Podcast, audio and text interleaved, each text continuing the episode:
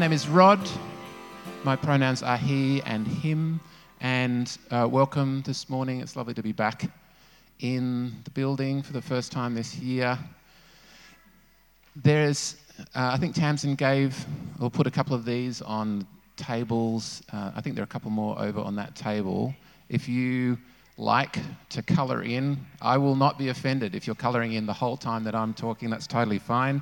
And there are a few extras over there if there are not enough for your table. There should be some coloured pencils in your little silver buckets. But if, again, if you don't have the colours that you need, uh, you can go over to the table where there's a, or on the floor, there's a big thing of coloured pencils. Um, I am going to begin just with a little prayer. Creator, be with us now.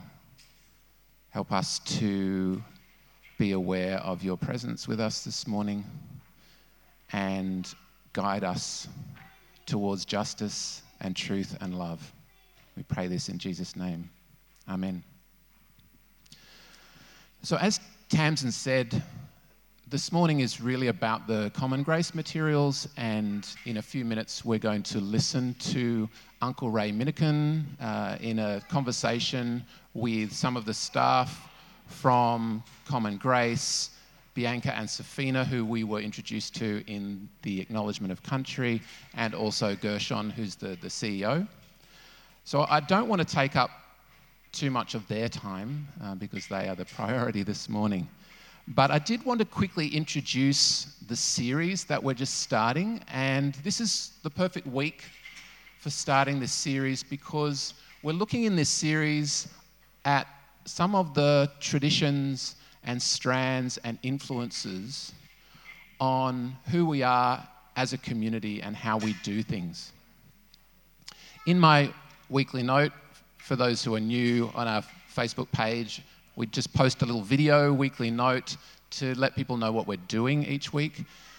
And I talked about the idea of a spice rack that in our community we have endeavored to increase our spice rack so that the delicious stew, pun intended, um, that we create in this community is flavorful and nourishing and full of life. But last night, I don't know, about one in the morning, a, a different metaphor came to me which I thought was more appropriate for this morning. Uh, hopefully, a metaphor that can flow through this series and, in, and help us to kind of make sense of this idea of strands and traditions that feed into who we are. And that is the idea of a farm or a garden. The church that I grew up with was a, a farm kind of like this.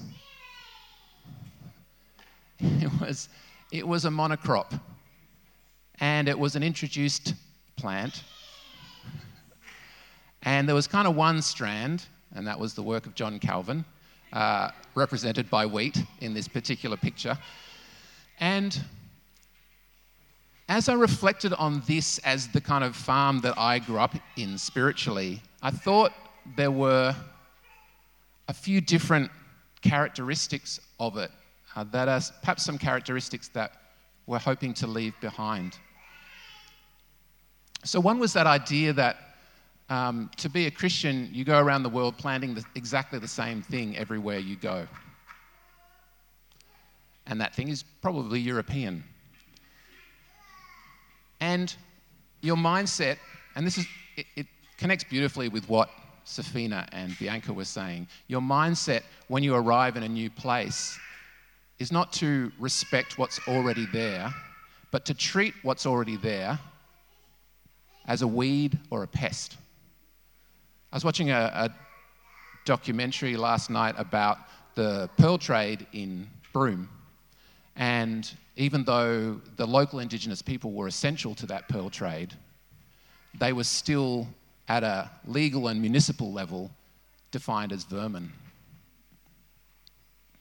And that's the mindset of that form of colonizing Christianity that I grew up with, where everything that isn't the one thing that you grow is a weed or vermin, is a pest, and needs to be guarded against.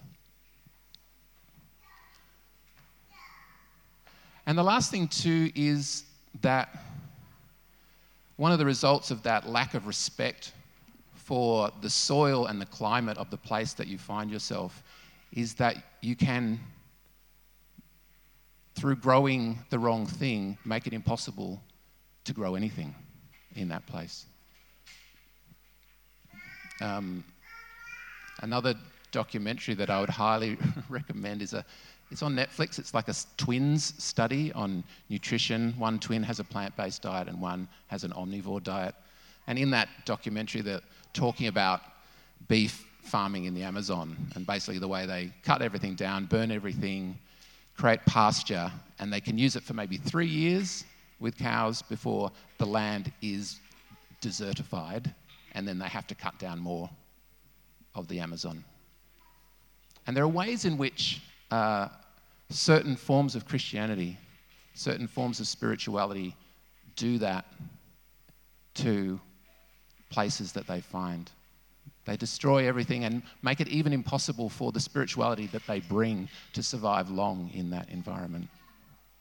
Anyway, I don't want to take up too much time. I'm really just planning this as a seed, this metaphor as a seed. There's lots of ways in which we could talk about it, there's lots of ways in which we could nuance it.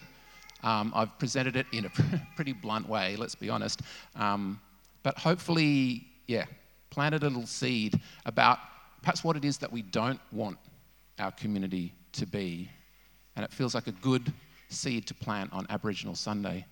Um, and perhaps what we want is a garden that is more diverse, not necessarily so many big cabbages. Um, I didn't have much time this morning to find the appropriate picture, so I ended up with just a meadow with cabbages. Um, that's not what we aspire to as a community, just to be clear.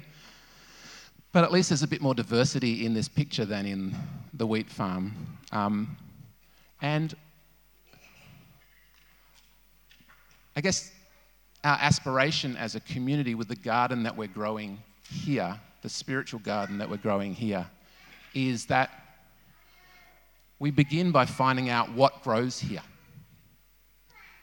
In the way that uh, James Cook, in the way that the early settlers didn't, I guess Joseph Banks did a little bit. Let's not, ex- let's not push the metaphor too far. But um, you find out what grows here in the first place. Um, along the Merri Creek here, one of the things that grew in abundance was um, like a yam called murnong. This is a or daisy yam. That's a plant that I had no idea about until I did a little bit of research this morning. So that's the kind of work that we invite ourselves to in this community to try to get to know what spiritually grows in this location that we find ourselves. And then, if we are going to add things, to add things that suit this soil and this climate, that suit this place and this time. And I guess that's what we're going to be talking about in, in weeks after this week. Some of those other strands, some of those other plants that perhaps come from other parts of the world, but which we feel can grow in harmony with what's already here spiritually. If you've read Dark Emu, you will know how many lost opportunities there were in the story of colonization in this country.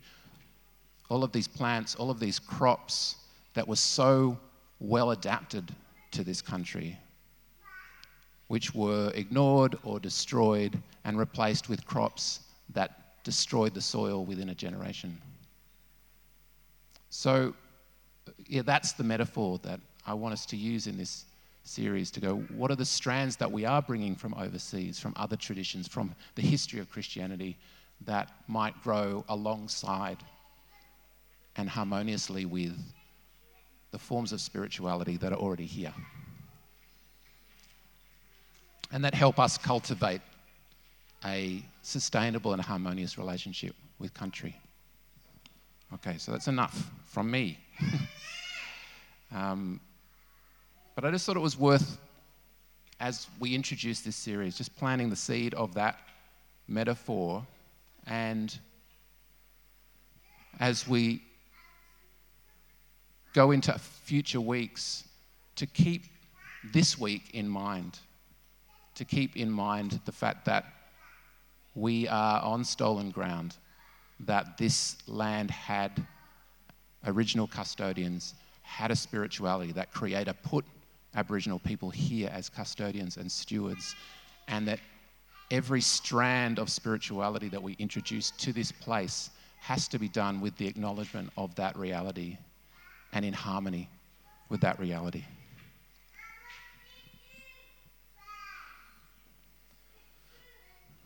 So, the materials from Common Grace start with a few passages from Scripture that they um, recommend. So, we're just going to look at those. There's three of them, two very short and one a little bit longer. Um, would anyone like to read a passage for us? If you, if you volunteer early, you get to read a short one. Thanks, Mark. Yeah, so the first one is a passage that is dear to our heart Micah 6 8. Micah 6 8. God has shown you, O mortal, what is good and what is required of you to act justly and to love mercy and to walk humbly with your God. Thanks, Mark. Um, the second one is also just a verse, Isaiah 61 11. Anyone else want to do a short one for us? Thanks, Ben. For as the soil makes a sprout come up, and a garden causes seeds to grow, so Yahweh will make righteousness and praise spring up before all nations. Thanks, Ben. Um, so while you're thinking about whether you want to volunteer for this one, um, Psalm 116, 1 to 12, uh, this one contains a verse that we're going to have Uncle Ray Minniecon talk to us about after this. So that's why um, they chose this passage, and it has kind of significance in the colonial history of this nation. Um, would anyone like to read it for us? Thanks, Jess. I love you, Yahweh, for you have heard me, my cry for mercy. You have listened to me. I will call on you all my days. The bands of death encircled me the messages of Sheol ambushed me. I was overcome with trouble and sorrow. Then I heard, called your name, Yahweh. Help, Yahweh, save me. You are gracious, Yahweh, and just. Yahweh is compassionate. You protect the innocent. When I was brought low, you saved me. Be at rest once again, my soul, for Yahweh has been good to you. You have rescued my soul from death, my eyes from tears, and my feet from banishment. I walk before you, Yahweh, in the land of the living. I believed even when I said, I am completely crushed, and in despair said, No one can be trusted. How can I repay you, Yahweh, for all your goodness to me? Thanks, Jess. Um, yeah, so let's listen to this conversation, Common Grace staff, with Pastor Ray Minniecon. He's a pastor up in Sydney. He's worked for a long time in Glebe and is, um, yeah, just a wonderful representative of Aboriginal and Torres Strait Islander theology. Um, so let's listen to this conversation. The first time that I came to this monument and this place was almost accidental because Uncle Ray had told me about it years ago and told me about the first text of Psalm 116, verse 12. So when I found it, all of a sudden I started listening from the floor up, from my feet up. And what I noticed around me was all of this hustle bustle, all of the busyness, pedestrians, all these huge buildings. And it grieved me how the land had been covered, completely covered, cemented over, paved, we cannot see the land here. And yet I could hear it screaming, and I could hear within my spirit the voices of ancestors who have not received peace from justice and right relationship. I could, I could feel them coming all the way through, and I could hear them through my feet. The monument itself is very beautiful, but it's amazing how people just walk past and don't even notice it I wonder if we'll stop to notice what it is reminding us of. this call and invitation to give our best gift back to God a response of gratitude, a response of standing in our identity that He has called us into, to be His body, to be His representation of love and justice, mercy, humility, and community here in these lands. There is this deep invitation, but it's a challenging one.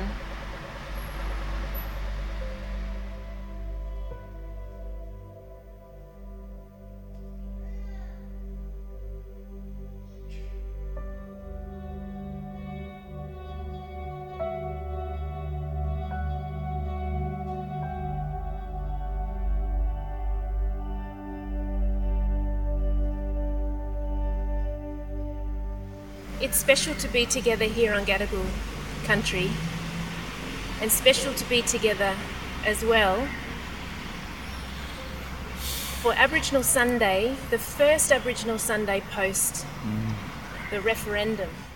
I'm reflecting back on William Cooper's call for us back in 1939, where he called all churches around Australia to take the Sunday before January 26th as a day for prayer and solidarity with Aboriginal people, and a day of reflection as well about what was lost with the coming of white colonisation. It has extra resonance in the light of the fact that we know that that moment is at the heart of the messiness, I think, in the Australian story. We're here with Uncle Pastor Ray Minniecon. Uncle Ray has come to us and has on his heart for the Australian Church on Aboriginal Sunday this year to actually go back to reflect on the very first sermon ever given uh, on this land we now call Australia. Um, so, Uncle Ray, I wanted to pass over to you, and I'd love to just ask you what led you to want to focus on this for Aboriginal Sunday 2024. It's not the first sermon only, it's the first biblical text that was ever preached on this soil, Aboriginal land. When you see the monument, what nation around the world has got a monument to a biblical passage that asks this incredible question What shall I render unto the Lord for all of his benefits towards me? That's such a powerful question. It's not something for us Aboriginal people specifically to respond to because it was addressed to the convicts and now it's addressed to this country and this nation. And these are the beneficiaries of that convict era. What about those settlers and those convicts that were hearing this sermon for the first time? So I think they would have been like a lot of Aboriginal people, uh, very ambivalent to that message. What's it got to do with me? Where's my benefit? I'm stuck here, away from family, away from everything. I'm still under the judgment of a judge. And I've got a judge here who's going to, and, and military who's going to keep me under their controls. So, yeah, I think about the Gadigal people who would have been watching from a distance. If they had had, a, had that scripture translated into their knowledge and understanding, they would have so much to say and answer and explain about how here in this place, this sacred space, on that monument mm. still sits as a testament, as a sentinel, as a witness to what this uh, country is uh, supposed to be addressing. And so it's a very, very deep uh, national question. I think it goes to the heart of the challenges that this country faces with uh, Australia's First Peoples. What shall they render unto the Lord for all of their benefits towards Him? And they're the beneficiaries of our dispossession. And so it's up to them to ask or respond to the question. You know, we look at the Uluru Statement from the Heart and this generous invitation for voice, treaty, and truth. And so I think coming back to that moment and for the church to look at the first Bible reading on this land, how do we reckon with that? How do we actually outwork this ministry of reconciliation that God has given us to be in right relationship, to reconcile people to God, to creation, to each other? I think we've been buried so much for 200 years under this whole notion of uh, uh, colonial oppression that it's almost uh, killed a lot of our dreams off. Yeah. And the statement from the heart brought those dreams Yeah. back into some kind of reality for us. Voice, treaty, and truth. It was a simple question. What shall I render unto the Lord for all of his benefits towards me? Truth, treaty, voice. We could have got there. You had the opportunity, but the country refused it. That's the sadness of it all. Is the church willing to even begin and then further from that continue to be the example of love and truth that this gospel of Jesus is? They're not answering it faithfully, they're not answering it biblically, they're not answering it theologically, they're not answering it politically, they're not answering it even personally. And if they want to preach the message of Jesus to my people, then they're going to have to show true justice, true truth telling, and a better way forward that actually gives us some kind of practical substance to believe that there might be an opportunity for some kind of reconciliatory processes. But at the moment, there isn't.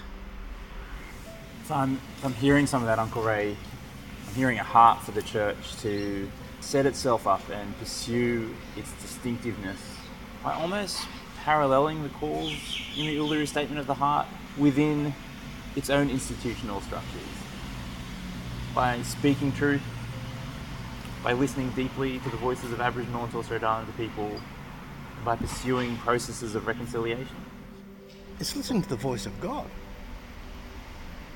It's listening to what He has given us in His book about what He knows justice is, what justice looks like, what justice feels like. So, what shall I render unto the Lord? is what God is saying to the church. What shall you render unto the Lord for all of the benefits He's given you? Look at this country. I think we've still got a lot of business to go. Mm. And by asking this question, perhaps it's a chance. That's what I meant by a grace.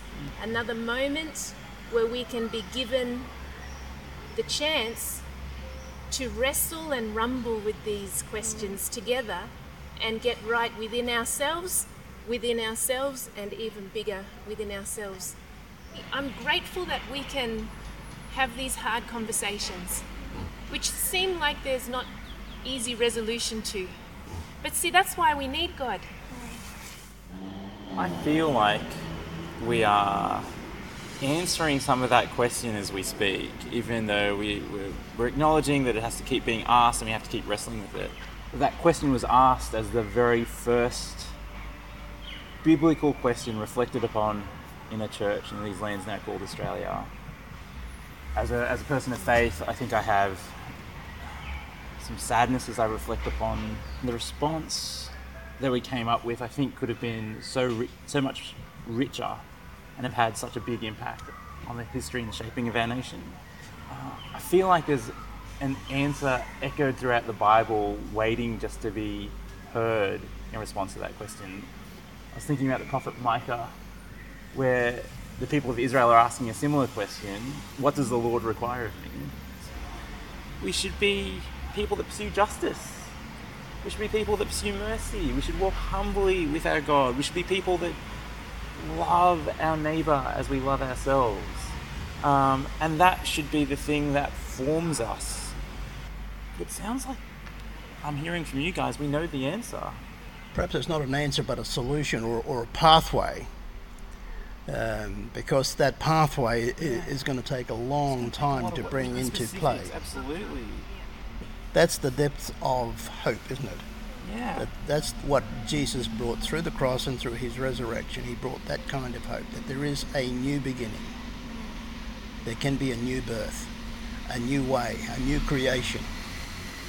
And I think that's the message that the gospel or what Jesus brought to the earth and brought to us in that one little phrase for God so loved the world.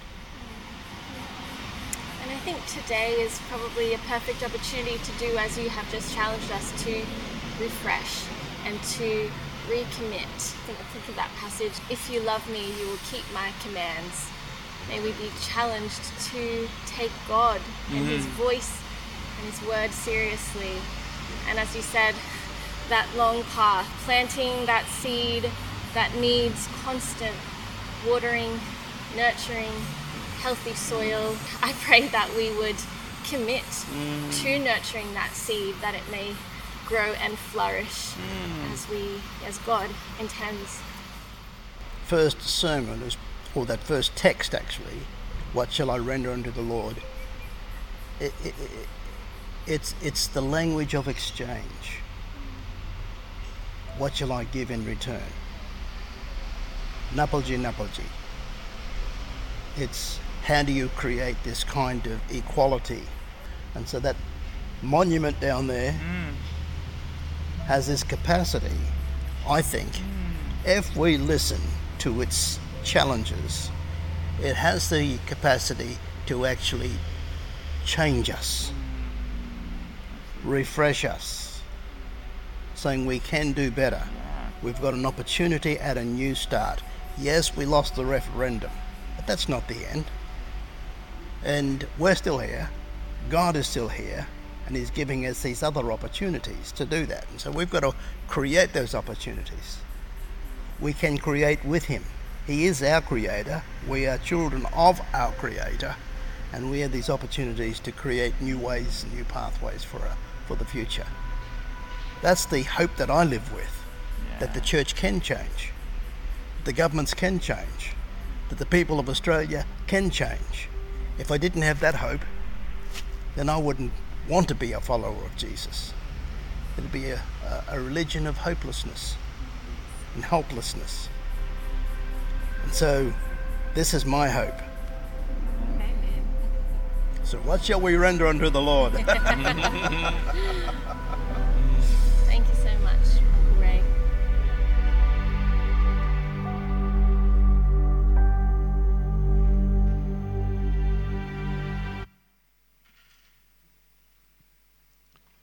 So I can see that Corwin is ready for communion. So we'll uh, we'll be quick.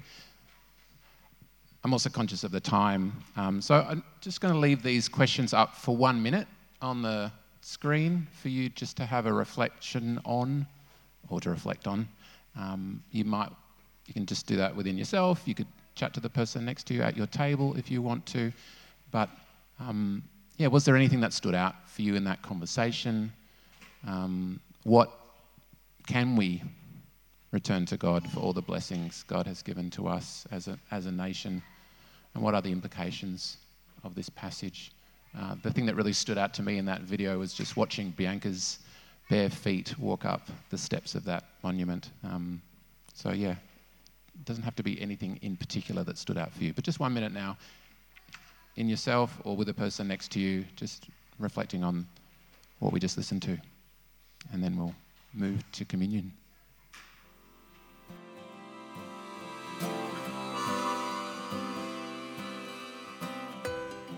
Sorry, sorry to interrupt. Um, feel free, yeah, to come back to these questions after we finish, because uh, yeah, great, great questions to come back to. Um, just before we have communion, um, this is a prayer for reconciliation by Joshua Lane, Konolu, and Lardil Man, and I'm going to get Amy to read it for us.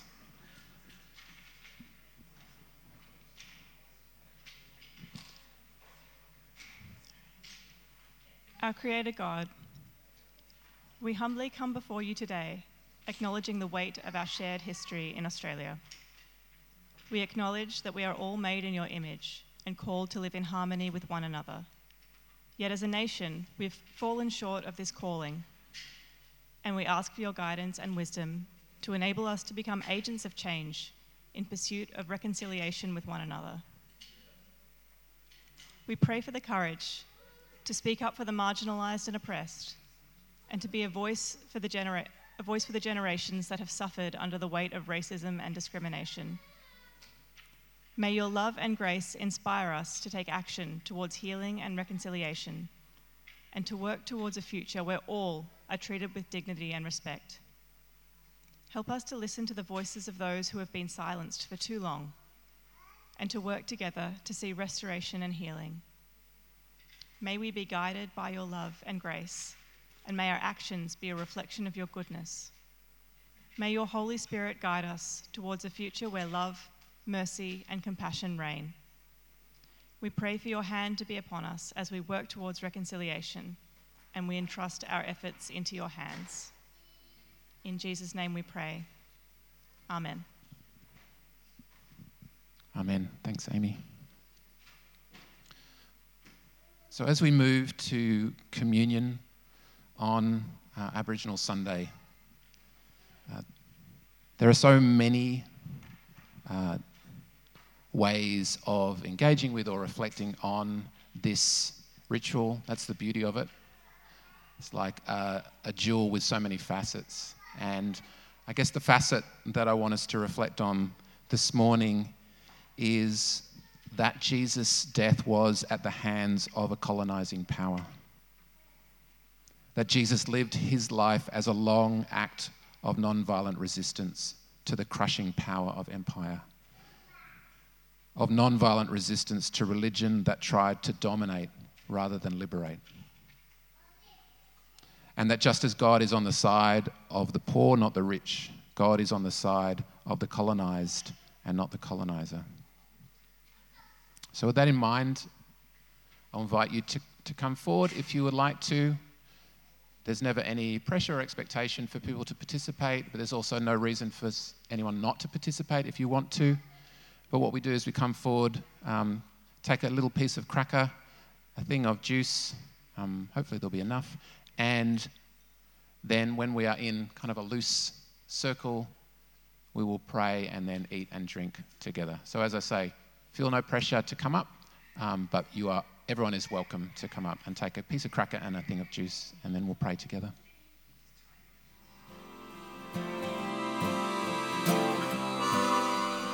Just going to finish with this uh, benediction written by Adam Gowan, a Wiradjuri man, called Hands and Hearts. Great ancient spirit, our source, one who has heard cries for justice from eternity past Instill us with strength to pursue the world you imagine. May our hands find tasks that bring hope to those around us. May our hearts find joy in joining with those who seek your kingdom. Yahweh. Amen.